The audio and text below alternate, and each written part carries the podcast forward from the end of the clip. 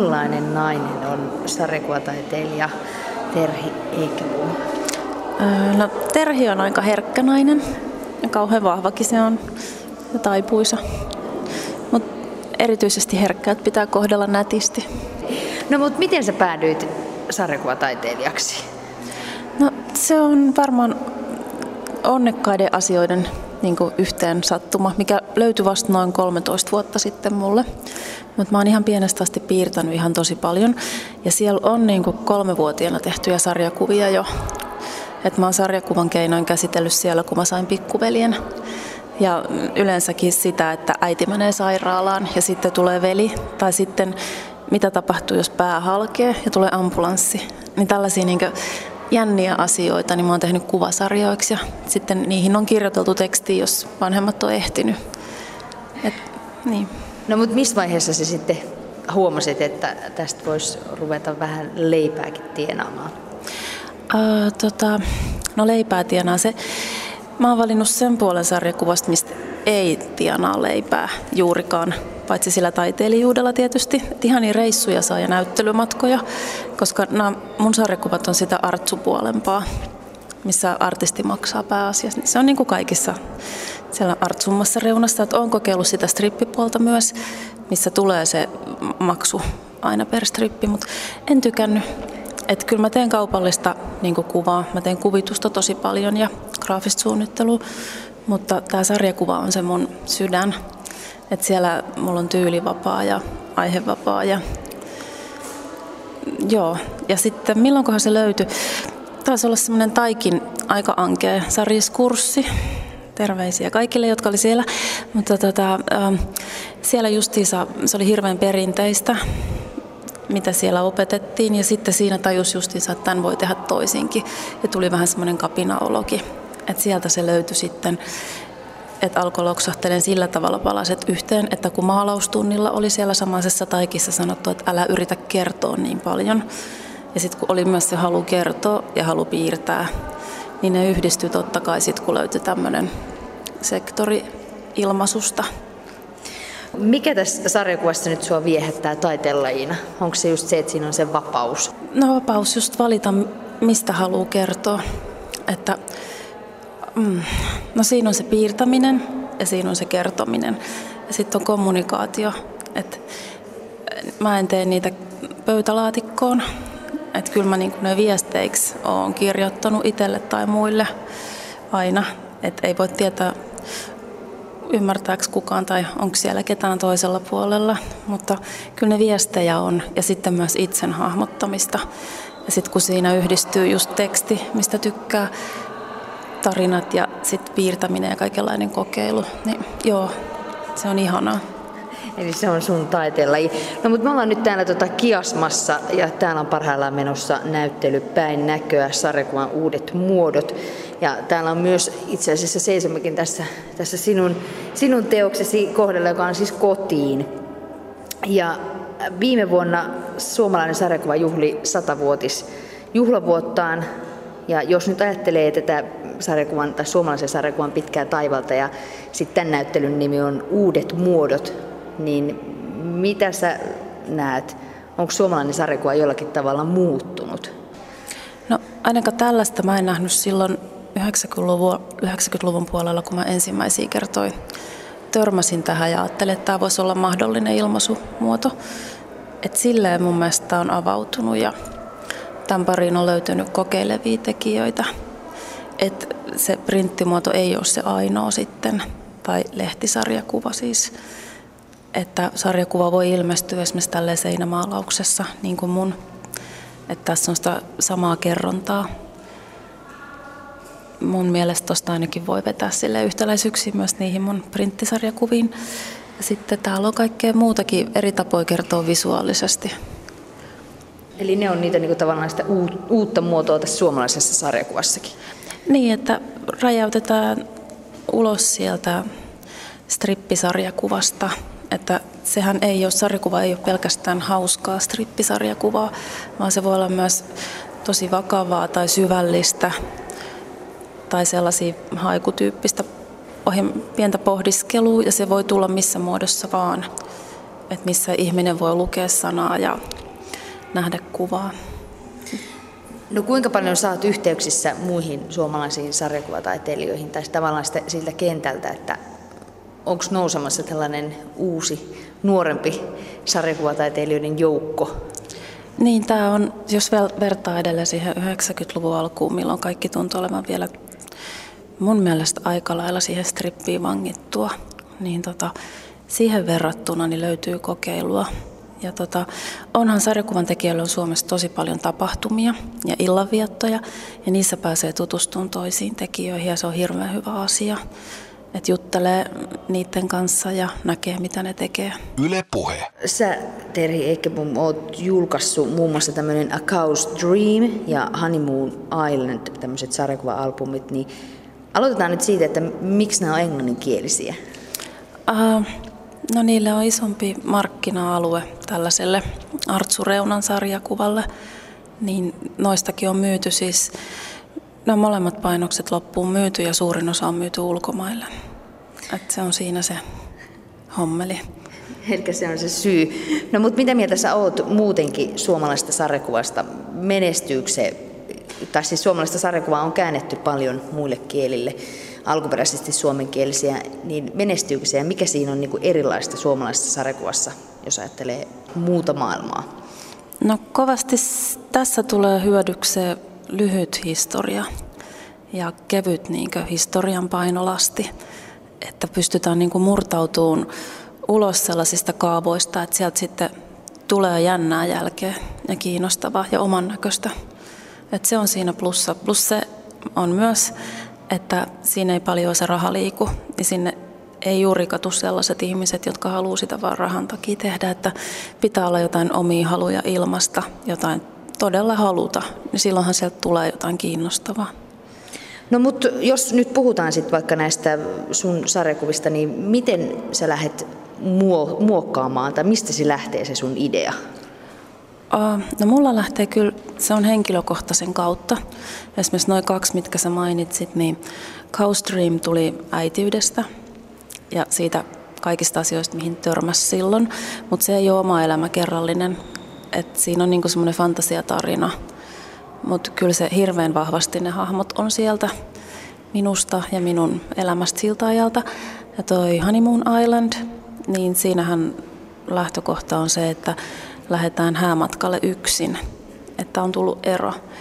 Ja erot on hirveän hedelmällisiä. Ne on surullisia ja raskaita asioita, mutta sarjakuvan keinoin, kun niitä käyttää vähän sen, tai siis tätä surua käyttövoimana kaikkia sen muotoja, niin se on siinä, ne on lähtökohtana. Ja sitten sitä, sekään ei ole oma elämäkerrallinen, että siinä on piilotettu, että siellä ei voi lukea nimiä eikä voi tietää kenestä puhutaan. Ja mä oon koittanut osassa sen esimerkiksi Honeymoon Islandin sivuja niin peittää esimerkiksi sukupuolenkin, että mun ei tarvi kenenkään mun eksän tai nyksän pelätä, että siellä näkyy oma naama ja saattaa olla jotain suoriakin lainauksia, mitä on tullut sanottua, mutta sitten sen sanoo joku muu tai se on silleen hyvinkin niin kuin käynyt semmoisen taidemankelin läpi.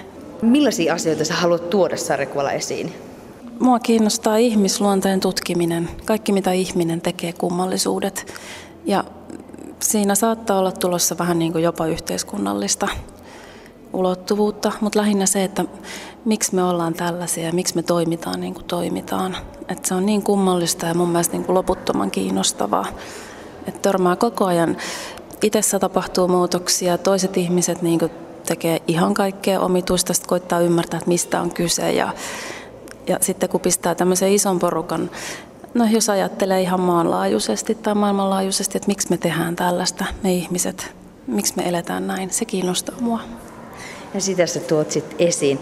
No tässä päin näköä näyttelyssä niin on myös tämmöinen kirja päin näköä, jossa on 16 suomalaista sarjakuvataiteilijaa on esitelty tässä kirjassa ja olet yksi heistä. Ja siellä kerrot, että sinusta sarjakuva on jännittävä väline tunteiden ja mielentilojen kuvaamiseen niin miten sä niitä kuvaat tai millä keinoin? Onko se just sillä kuvalla vai sitten niillä jollain tietyillä teksteillä?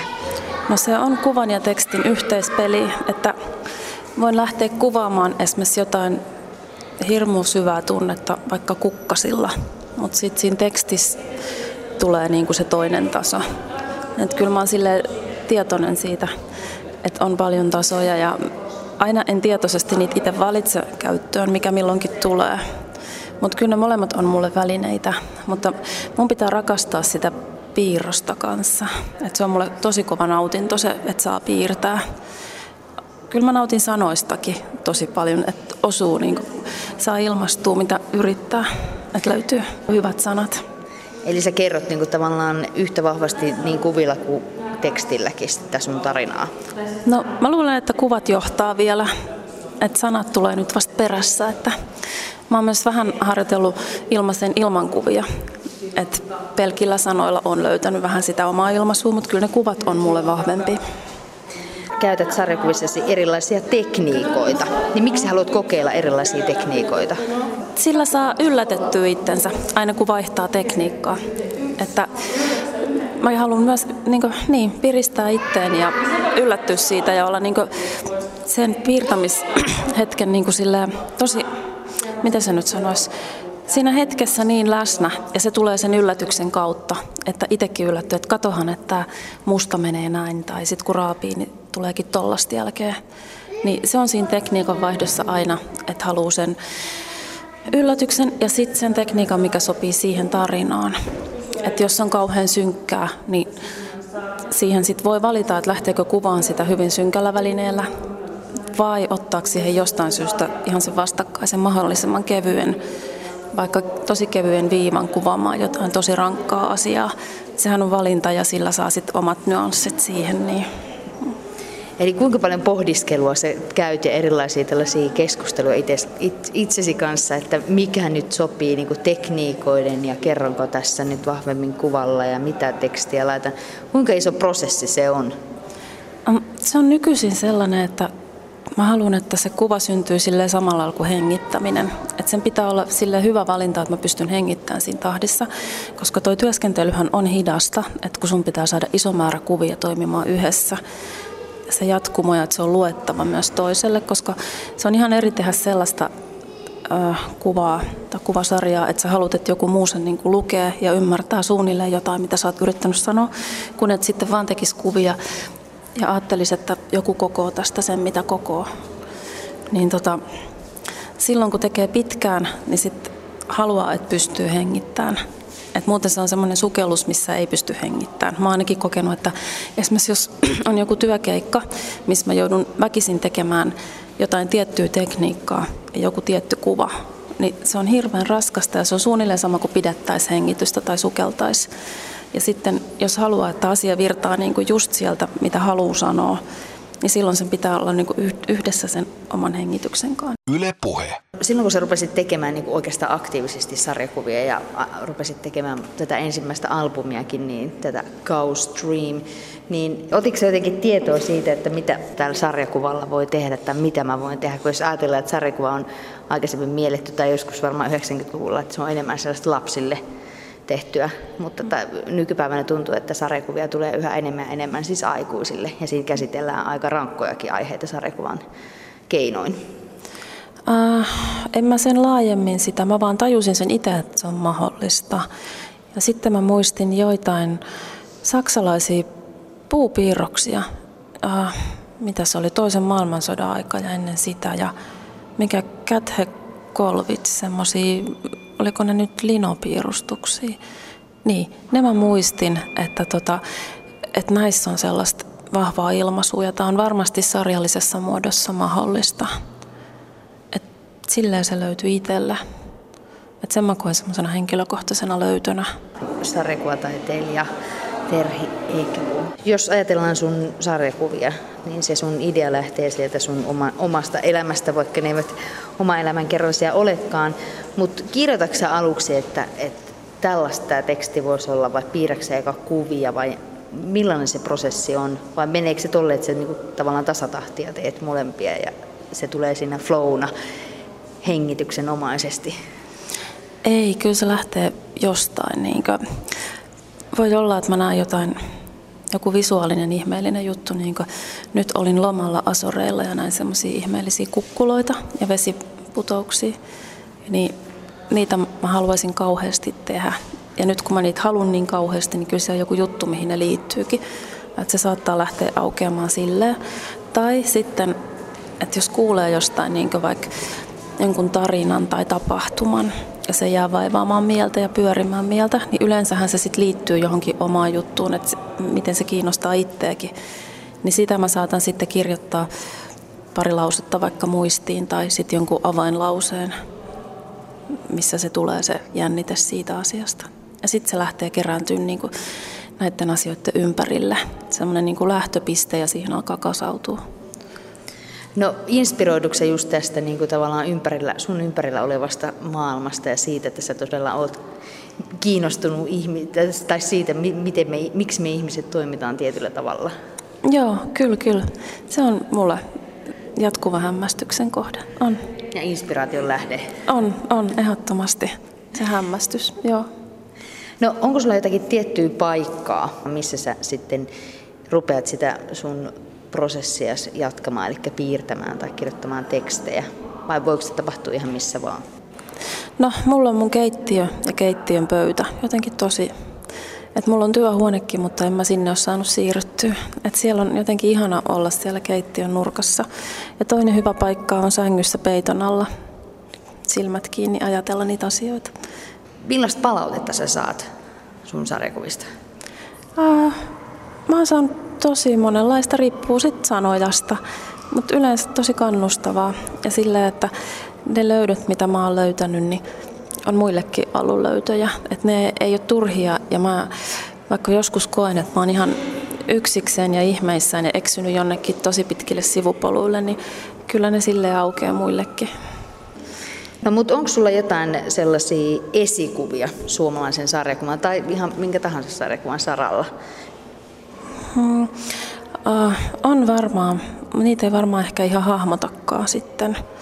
Että mä silloin 90-luvun alkupuolella, kun mä olin sillä kurssilla, niin mä näin siellä mm, Kati Kovatsin jotain sarjoja. Mä huomasin, että, että voi kertoa omasta elämästä se oli niissä se herätys ja sitten tota, se oli myös Milo Manaraa, sehän on aika sille eroottista, niin se, se herätti silleen, niin kuin, että oho, että aikuisten asioista voi puhua kans. Ja Anne Streng, hän oli sitten, oli sellaista luontoaiheista, mikä on mullekin lähellä se luonto, niin mä huomasin, että vautsi, että tämänkin voi ottaa niin aktiiviseksi elementiksi. Mm, mitähän niitä sitten oli? Just tämä Möbius, joka kuoli tässä pari päivää sitten.